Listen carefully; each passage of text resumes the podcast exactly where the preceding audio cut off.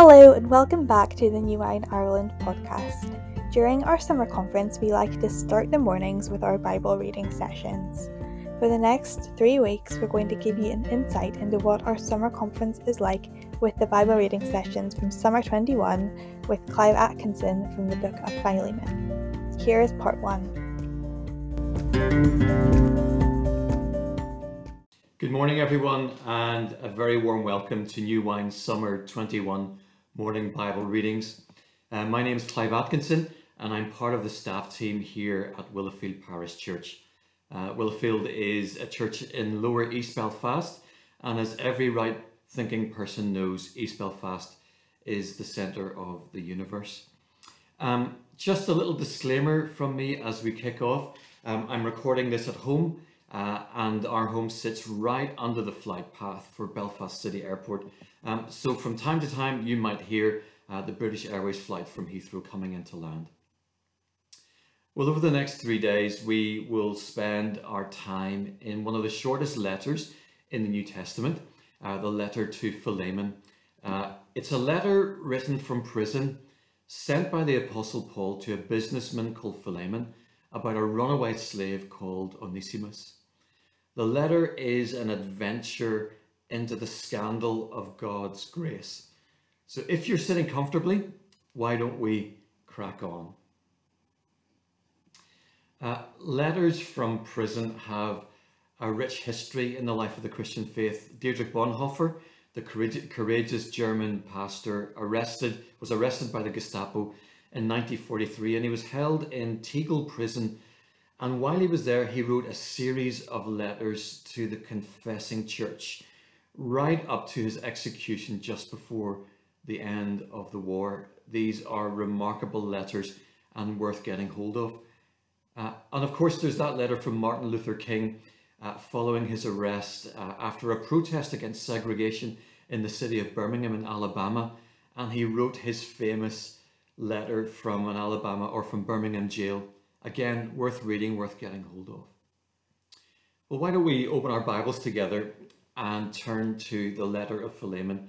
Um, if you find Hebrews, just go back uh, and you'll find that, that this little this little letter. So just before we read it together, why don't we pray? Come, Holy Spirit.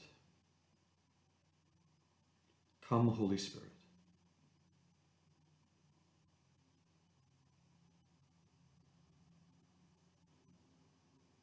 And we pray that these inspired words would come to us in power this day. In Jesus' name, Amen. So I'm reading from verse 1. Paul, a prisoner of Christ Jesus, and Timothy, our brother, to Philemon, our dear friend and fellow worker, also to Apphia, our sister, and Archippus, our fellow soldier, and to the church that meets in your home. Grace and peace to you from God our Father and the Lord Jesus Christ. I always thank my God as I remember you in my prayers because I hear about your love for all his holy people and your faith in the Lord Jesus. I pray that your partnership with us in the faith may be effective in deepening your understanding of every good thing we share for the sake of Christ. Your love has given me great joy and encouragement because you, brother, have refreshed the hearts of the Lord's people. Verse 8. Therefore, although in Christ I could be bold and order you to do what you ought to do, yet I prefer to appeal to you on the basis of love. It is as none other it is as none other than Paul, an old man and now also a prisoner of Christ Jesus that I appeal to you for my son Onesimus, who became my son while I was in chains. Formerly he was useless to you, but now he has become useful both to you and to me. I am sending him, who is my very heart, back to you. I would have liked to keep him with me so that he could take your place in helping, helping me while I am in chains for the gospel. But I did not want to do anything without your consent, so that any favour you do would not seem forced, but would be voluntary. Perhaps the reason he was separated from you for a little while was that you might have him back forever, no longer as a slave, but better than a slave, as a dear brother. He is very dear to me, but even dearer to you, both as a fellow man and as a brother in the Lord. So if you consider me a partner, welcome him as you would welcome me. If he has done you any wrong or owes you anything, charge it to me. I, Paul, am writing this with my own hand.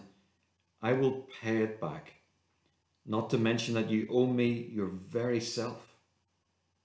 I do wish, brother, that I may have some benefit from you in the Lord. Refresh my heart in Christ. Confident of your obedience, I write to you knowing that you will do even more than I ask. And one thing more, prepare a guest room for me because I hope to be restored to you in answer to your prayers. Epaphras, my fellow prisoner in Christ Jesus, sends you greetings, and so do Mark, Aristarchus, Demas, and Luke, my fellow workers. The grace of the Lord Jesus Christ be with your spirit. This is the word of the Lord. Thanks be to God. Paul's in prison. Now, I appreciate that is stating the obvious, but it's worth just reflecting on for a moment. Prison in Paul's day wasn't so much punishment, but somewhere where you were held until you did, until they decided what to do with you. Bail was not an option in Paul's day. Uh, prison was, in that culture of that day, was considered a place of shame, uh, an embarrassment, even though you may have been completely innocent. And so for Paul to tell Philemon that he was in prison and to describe himself as a prisoner for Christ was a risk. It was a cultural risk in his day. But it was a statement in and of itself and one with a very definite purpose. In contrast to Paul's culture, Paul boasts about being in prison. He describes himself as a prisoner for Christ. And this is the first example that we find in the letter to Philemon of how Paul's encounter with Jesus all those years ago on the road to Damascus has changed Paul, particularly about how Paul sees the world. And today I'd like you to join with me as we drill into why Paul is willing to tempt shame, willing to attempt embarrassment, and to describe himself to Philemon as a prisoner for Christ. And as we drill into this, I, I think we're going to see two things. I think, first of all, we're going to see uh, grace will take us out of our comfort zones. In fact, grace will always, eventually, take us out of our comfort zones. And then, secondly, I think we're going to see how grace will take us to places that will surprise us. So here's the first one grace will eventually take us out of our comfort zones. So, that question why is Paul not ashamed to say he's in prison? Well, he describes himself twice, verse 1 and verse 9, as a prisoner for Christ. Do you see it there? Verse 1 and verse 9. The gospel changes how we see people. Of course, it, it changes how we see ourselves. Of course, it does. We are, through Christ, no longer slaves, no longer prisoners, but we are sons and daughters of the Most High God, heirs and co heirs with Christ. But the gospel doesn't stop with us, the gospel continues to change how we see people. So here's a question Is there a particular group of people that make you feel uncomfortable? Is there a particular group of people who make you feel uncomfortable? In my previous church, we would regularly have migrant workers who would come into church on a Sunday morning. Um, our church had a, a, a, reputation for providing food and also providing vouchers that would allow someone to have three nights in a, a local Caritas hostel. Uh, and this meant that we had a regular flow of people on Sunday mornings looking for help. the vast majority of the people who came to church were Roma. I would have known them growing up as gypsies, um, either from Romania or from Italy or Spain, who had come to Switzerland uh, to work in the uh, in the vineyards and in the fruit farms. And I've got to be honest and say that my attitude to them wasn't always particularly godly. In 2019, I went with a group of men from our church to visit one of our mission partners in Romania. His name was Lee Saville. Uh, Lee had given up being a corporate lawyer, sold everything, left the UK, and moved to Romania to serve the Roma people in the city of Arad, which is northwest Romania. The ministry that has developed there is quite remarkable, as is Lee himself. Um, on one occasion, while we were, were talking with him, um, he was reflecting on Matthew 25, and he said this, and this struck me forcefully. He said, Our attitude to the poor, our attitude to refugees, to, to the prisoners, to the sick, to the elderly, um, is a measure of how deeply we have been impacted by God's grace.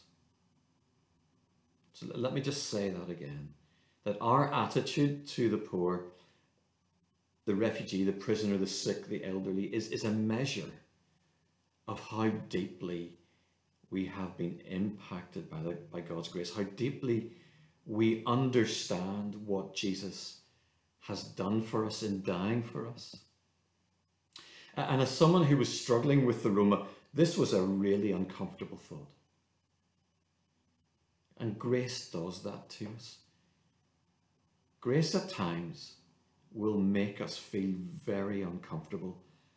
And this was a moment for me. Grace takes us out of our comfort zones, it unsettles us, it challenges us. We should expect it to. The Apostle Paul had come to understand that God in Christ had lowered himself had become a servant, become a slave, but more than that, had become a criminal, someone worthy of prison, and that God had done that out of love for us. And such was the revelation of this love in Paul's life that this attitude, or his attitude towards prisoners, had been redeemed, reshaped, reformed. Paul would speak very personally of the revelation of God's love in Galatians 2, where he would, he would speak about Jesus as the one who loved him and gave himself for him. The one who loved me and gave himself for me.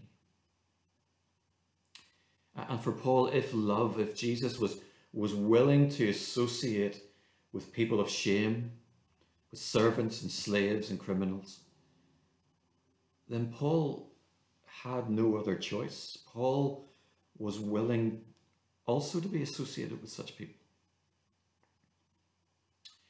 And the very fact that Paul would be willing to describe himself as a prisoner for Christ is a measure of how deeply he has been impacted by God's grace. Now, as we will see, the core message of, of this letter to Philemon is this Has Philemon been impacted enough by God's grace that he will no longer see Onesimus as a slave? But because of God's grace at work in his life, he will see Onesimus as a brother in Christ. So, back to that question um, is there a particular group of people who make you feel uncomfortable? Our response to the uncomfortable people in our lives is a measure of how deeply we understand and have been impacted by the grace of God.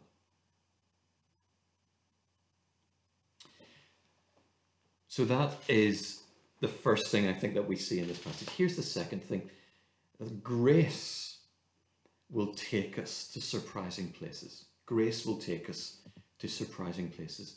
N.T. Wright uh, is convinced that Paul is writing from prison in Ephesus. Traditionally, we, we've tended to believe that Paul was writing from Rome, but N.T. Wright's pretty convinced that Paul is in fact in prison in Ephesus. Uh, Colossae, uh, the city where Philemon was from, was just up the road from Ephesus. Think Belfast to Dublin. But whether it was Rome or, or whether it was Ephesus, Paul ended up in custody on several occasions. Paul's preaching, and we all know this, either resulted in people coming to faith or Paul ending up under arrest. And for Paul, prison had become somewhere where Paul was willing to go for the sake of the gospel, for the sake of Christ. I've always found the farewell discourse in Acts 20 very powerful. Acts 20 22. Um, and now, this is Paul speaking, compelled by the Spirit, I am going to Jerusalem. Not knowing what will happen to me there, I only know that in every city the Holy Spirit warns me that prison and hardships are facing me. However, and this is powerful, however, I consider my life worth nothing to me echoes of Philippians there, isn't there? I consider my life worth nothing to me. My only aim is to finish the race and complete the task the Lord Jesus has given me. And what's that task? The task of testifying to the good news of God's grace. You see, grace had done such a work in Paul's heart that prison was something Paul was willing to face. Paul was willing to be arrested and imprisoned unjustly. He was willing to face injustice and he was willing to give up his freedom for the sake of Christ. Now, why am I pressing this point? Well, later in this letter, Paul is going to ask Philemon, as we, we read earlier on, to receive back his runaway slave Onesimus. Onesimus, who had stolen, we believe, from Onesimus and run away. Paul will ask Philemon to receive him back, not as a slave to be punished, but as a brother to be embraced. Now that is a big ask. Later in the letter, we will read that Paul has asked Onesimus the runaway slave to go back to Philemon. Now that's a huge ask. You see, the gospel of grace is the gospel of the big ask. For Paul, it was prison. For Philemon, it was receiving Onesimus back, no longer as a slave, but as a brother. For Onesimus, it was the risk of giving up his freedom and returning to Philemon, not knowing how he would be received. The gospel of grace is the gospel of the big ask. The grace that saves me is also the grace that will call me to surprising places and perhaps at surprising personal cost. At the beginning of this letter, I mentioned Dietrich Bonhoeffer.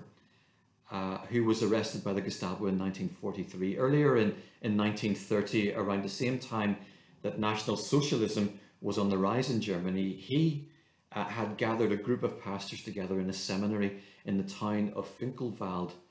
Uh, and the purpose of gathering them was to equip them and train them to resist the rise of National Socialism and the compromise that he considered the German church was making one of his friends came to visit him uh, and says to Bonhoeffer, uh, is this not a little too much? Is this not all of this equipping and training and discipleship? Is it not a little bit over the top? And in response, Bonhoeffer takes his friend to the top of a hill. And from the hill, you could look down on the seminary. Uh, but you could also look down on another seminary, another camp.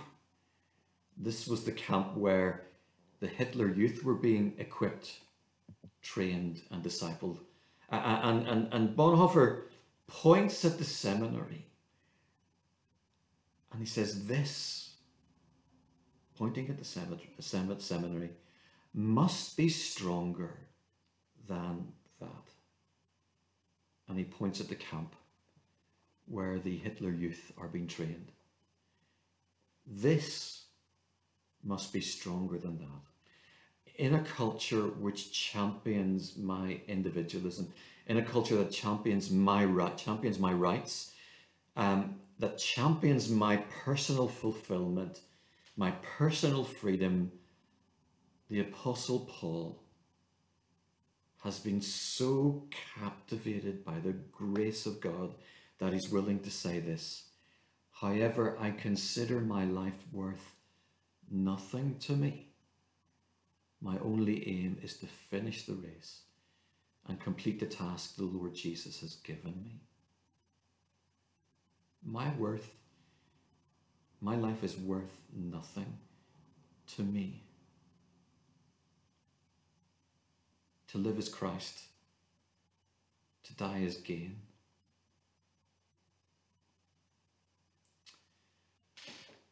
And so Paul's willing to go to prison. Paul's willing to give up his freedom because he has been so captivated by Jesus, so impacted by grace. And so, as we come to the end of, of our first Bible reading this morning, like Paul, like Bonhoeffer, may the grace of God be that thing which captures our hearts above all else.